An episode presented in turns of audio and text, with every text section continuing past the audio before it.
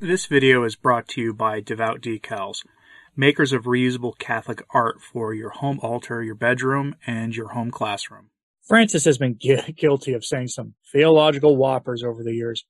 But what I have for you today easily belongs in the top tier of theological errors uttered by the man the world sees as the supreme pontiff of the Catholic Church.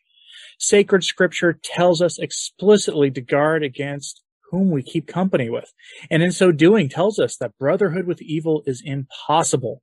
Francis seems to either disagree or didn't read any of those parts of scripture. Let's talk about how we are, according to Francis, supposed to have love for the greatest evil metaphysically possible. Let's dive into this. First, I wanted to thank the patrons and channel members for their continued support of Return to Tradition. It is greatly appreciated, especially in these trying times. For like a dollar a month, they help keep these messages coming. And if you would like to join them in helping keep these messages coming, in the description box below are a variety of options, including Patreon, alternatives to Patreon, as well, or as well as hitting that cha- that join channel button. Anyway, enough of that. On to the news. And the news is rather surprising because shockingly, the story received very little coverage from anyone, save for Father Z on his blog. Father Z often gets stories that no one else notices, so my hat is off to the good priest for picking up on this rather disturbing story. Headline Vatican synods walking together on spirituality, walking togethernality is coming. The merciful heart loves demons. Yes, you heard that right. The merciful heart loves demons. As I'll demonstrate in a moment, the church answered this objection to the faith's requirement that we be merciful even unto our enemies by loving demons. That was a common accept, like objection brought up by those who didn't share the faith going back to antiquity. But let's see what the good priest has to say. Quote, this isn't satire or parody or Father Z's version of the Babylon Bee. The Vatican's synod, walking together on synodality, walking togetherality, is coming. They produced a document on the spirituality of synodality. I wrote about this yesterday. I pointed out a couple of their core ideas, such as it is not enough to have a synod, we must be a synod. And the point of entry must always be situatedness. I promise you I'm not making this up. A reader clued me in. On page document uh, number 29, or in the PDF version 31, which you can find on his blog, discernment then is also an opening of the heart in love and mercy to all things. As St. Isaac of Nineveh, St. Isaac the Syrian, expresses it, what is a merciful heart? It is a heart on fire for the whole of creation, for humanity, for the birds, for the animals, for demons, for all that exists. By the recollection of them, the eyes of a merciful person pour forth tears in abundance, by the strong and vehement mercy that grips such a person's heart, and by such great compassion, the heart is humbled, and one cannot bear to hear or to see any injury or slight sorrow in any in creation. For this reason, such a person offers up a tearful prayer continually, even for irrational beasts, for the enemies of the truth, and for those who harm her or him, that they be protected and receive mercy. And in like manner, such a person prays for the family of reptiles because of the great compassion that burns without measure in a heart that is in the likeness of God. Don't go out there and pray for reptiles, or maybe for the demons depicted as reptiles. Hmm. Satan, first depicted in scripture, is being a reptile. Isn't the South American demon god Quetzalcoatl a feathered serpent? End lengthy quote. I'll finish the thought for the priest, since I'm certain he was hinting at it. Pacamama is often de- depicted as a serpentine dragon. Do with that what you will. But yes, Francis has said a heart burning with love has love for demons. That's so blatantly egregiously wrong that I can't wait for the crowd that is talking about how based Francis is and how he saved the church and is remaking the church with Traditionis Custodes and on how great his consecration was and all the rest of the cope that they engage with. I can't wait to see how they spin this. But I'll let Father Z continue here. Quote, here's the situatedness. This quote of Father, this quote of Isaac the Syrian of Nineveh is quite popular in Eastern Christian thought. Google it. You find it also amongst environmentalists and animal rights activists such as the Animal Liberation Front, really. At first glance, this is a little alarming. My first thought was, what does he mean in Syriac by demon? I looked around at some of Isaac the Syrian's writings. He talks about demons quite a bit, and he really means demons, fallen angels. Isaac is also considered by scholars to be, not without some disagreeing, a believer in apokatastasis, that is, the eventual salvation of all creatures.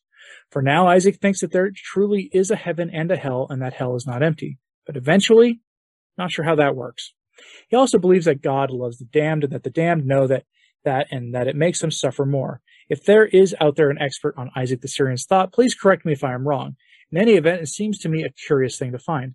In a document produced by the Vatican Synod, Walking Together, document on the spirituality of synodality, Walking Togetherality, there should be a reference of loving. What else does having a heart on fire mean? Demons, when it was for a synod that the demon idol Pachamama and all the environmental mumbo jumbo was being bandied about. End quote. I know some will latch onto that part about what one of the figures usually grouped in with the church fathers, having said this and take it as gospel truth. But remember, we submit to the unanimous consent of the church fathers. And some figures associated with them, like Origen, aren't church fathers either, and some said some heretical things. For some clarity on this should we love demons question that shouldn't be a question in the first place, we turn to St. Thomas Aquinas. In the Summa, question 25, article 11, St. Thomas answers the objection that if we are to love all creation, that means we are to love demons.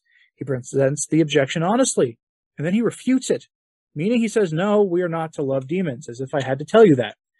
From the Summa, quote, on the contrary, it is written, Isaiah 28, verse 18, your league with death shall be abolished, and your covenant with hell shall not stand. Now, the perfection of a peace and covenant is through charity. Therefore, we ought not to have charity for the demons who live in hell and compass death. I answer that as stated above, Article 6. In the sinner, we are bound out of charity to love his nature, but to hate his sin. But the name of demon is given to designate a nature deformed by sin.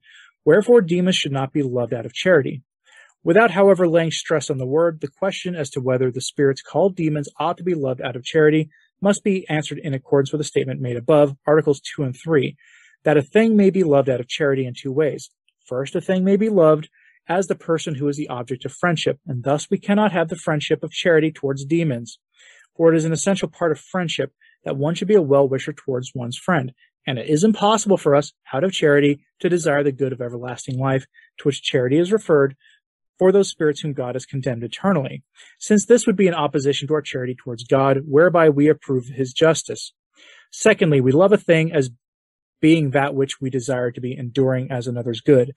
On this way, we love irrational creatures out of charity, inasmuch as we wish them to endure, to give glory to God and be useful to man, as stated above in Article 3. And in this way, too, we can love the nature of demons even out of charity, inasmuch as we desire those spirits to endure as their natural gifts unto God's glory. End quote. In other words, here we're really loving God's glory, not the demons. We're not to have any contact with demons, or be in league with them in any way, or traffic in them, or anything else. That precludes loving them. They have no free will. They made their choice when they had it, and are now subject to the consequences of those choices forever. They will not be redeemed. Any human being you see can be redeemed. We are to love creation because of the creator. Those are things that we can debate the extent of to be sure, but at the most bare minimum, man can be redeemed, and we must love our neighbor as a consequence of that. That does not apply to demons, which sacred scripture is clear about what our relationship should be to demons, which St. Thomas quoted enough for our purposes here. You cannot love demons. You can love how they glorify God in their in that kind of odd way, but that's about the limit of it.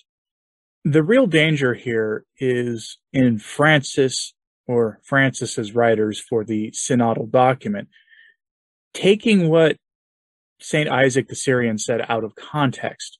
If he had taken and included what St. Thomas said, which you may have noticed modern prelates really don't like quoting Thomas Aquinas much, if he had taken what St. Thomas said, what the church's teaching on this is, which is that we can love these things in relation to how they glorify God. We love God's justice. We love the glory of God being done when he sets things aright. If he had included that, I wouldn't even be making this video today. Instead, what he did is he presented this in such a way that it makes it look like the church says we are to love the that which is most evil in all of creation. It is a truly remarkable thing do I think Francis wants us to go love demons? I don't think he believes we are to love demons.